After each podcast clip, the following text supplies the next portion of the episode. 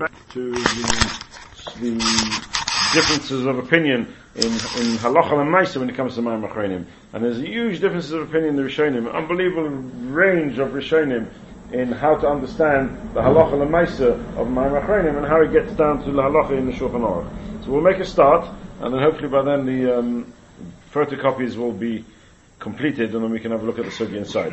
So the Mechaber tells us in Simakuf Pei Din Achronim. And he starts off with his opening line, the opening Sif Sif Aleph, Mayim Achronim Chayva. Mayim Achronim is an obligation. Chayva, this is a, a sugya Seftus Chulim, which we'll see in a moment. This concept of Mayim Achronim Chayva means that it's more, more obligatory than even a normal mitzvah. It's a chayva. A mitzvah is called a mitzvah, and this is called a chayva. And we're going to discuss in the Noisa We'll see in the Tesis and the Noisa what, what we mean to to stress when we say that my machrenim is a chayva rather than a mitzvah. Now, if we turn to the last seif in the simon, which is seif yud, and then the Mechaber seems to retract a little bit from his stance in Sif Aleph. And here the Mechaber tells us, My machrenim, yesh she'en noyagim, little my machrenim. There are those who don't have the minhag, the custom to wash my machrenim. Va'afilim noyagim kain, and even for those who do have the custom to wash my machrenim, Adam shu istanis, sorry, Philil and Hagen those who have the custom not to wash my machrenim, however, Adam shu istanis, a person who is sensitive, V'rogil little yadav achas uda, and he normally washes his hands, you found them? Ran out of toner. He ran out of toner now. Jeremy, where are you? How many sheets have you got? Four, there should be four double-sided. Four double sided. What's toner? What, what does toner mean? Just a sotton, mamish. Is there no new ink in, in, in the office? We'll see. That's how we go. How many we got? I really just need the Gemara. So, so you should have. How many have you got there? Today we just need the Gemaras. I thought I'd print them all out in one go. It was a toss of mine. So the Mechaber says. Even for those who have the custom not to wash my machrenim, adam shu istnis, a man who is sensitive, v'rogel little yadav acha and it's common for him to wash his hands after a meal. That means he's bothered by the residue of food that's left on his hands, even if he used a knife and fork. But you know, you have to here and there prod the food with your finger, so there's going to be some residue of food left on your hands and you don't like that, it bothers you, so you wash your hands regularly after a meal, day for that person that's sensitive and bothered by the residue of food that's left on the hands, have a yadayim zuhamos. That's considered yadayim zuhamos. And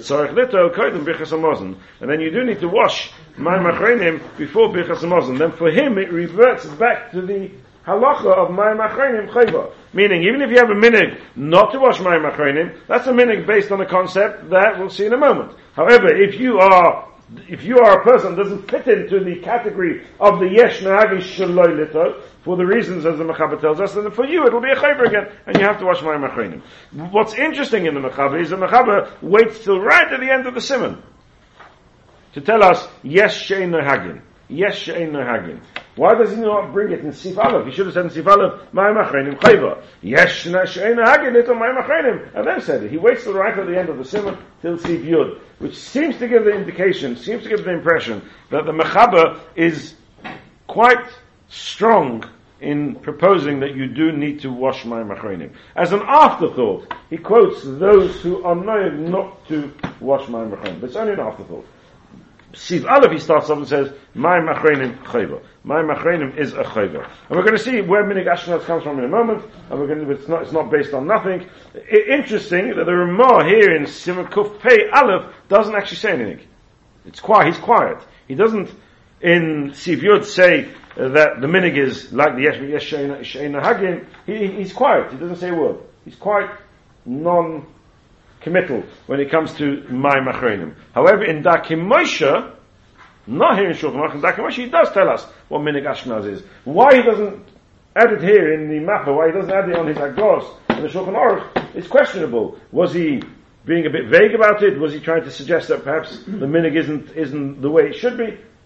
Very unclear. But the Mechaber is clear he holds my Machrenim Chayva as an afterthought, Yesh Mi She'ena Hagin Little my Machrenim. Ramah is, is uh, unusually quiet.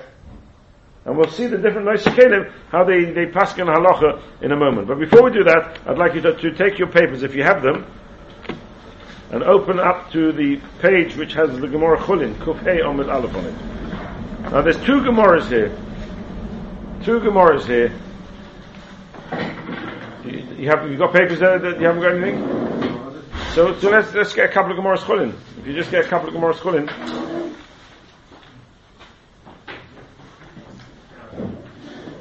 So anybody at home who doesn't have the photocopies, you're looking for Masechet Chulin, that's part of Shas, and it's uh, towards the end of Shas, and you want page Kuf Hey. Daf Kuf Hey Omid Aleph towards the bottom.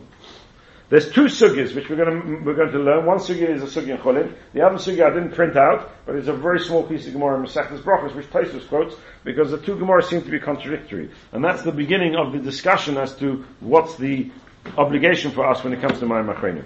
So we're looking at Daf Kuf Hey Omid Aleph in Masechtas.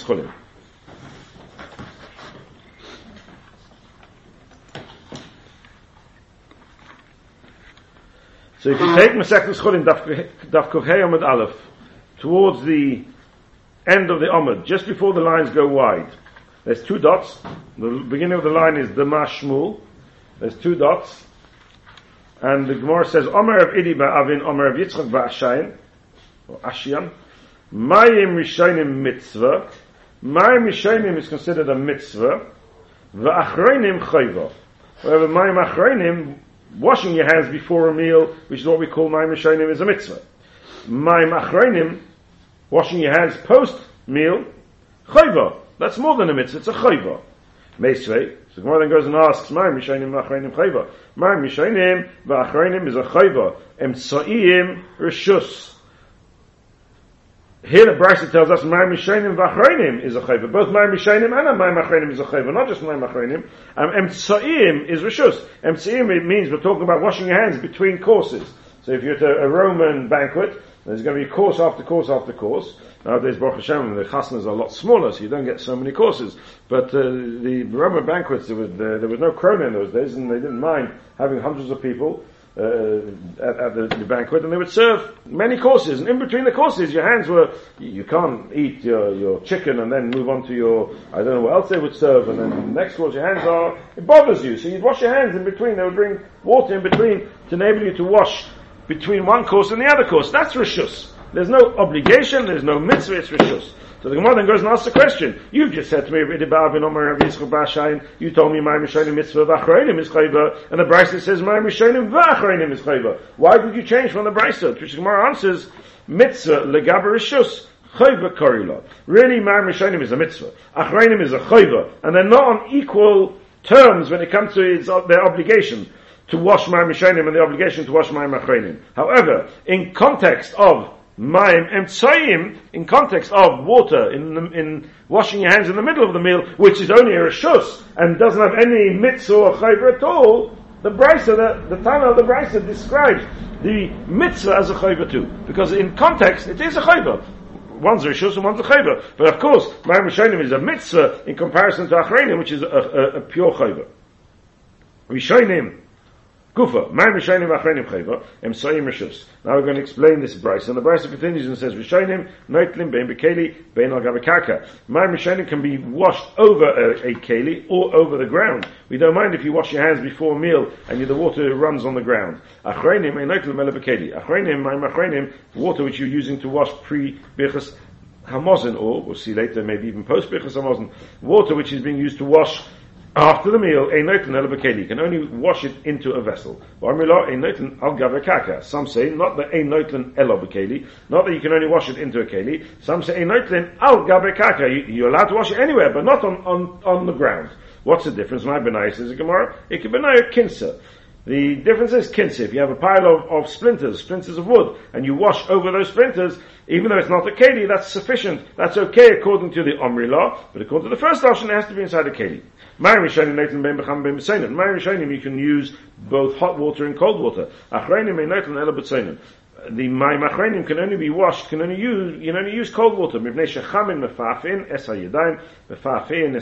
because the hot water will cause the hands to soften and the pores to open, The ein mavinis azuama, and it doesn't wash away the zuama. It doesn't wash away the the residue and the effects of the uh, food that's being, that's lying on the hands. Better wash with cold water than with warm water. Do they say that when it comes to COVID? Better wash with cold water than, than hot water.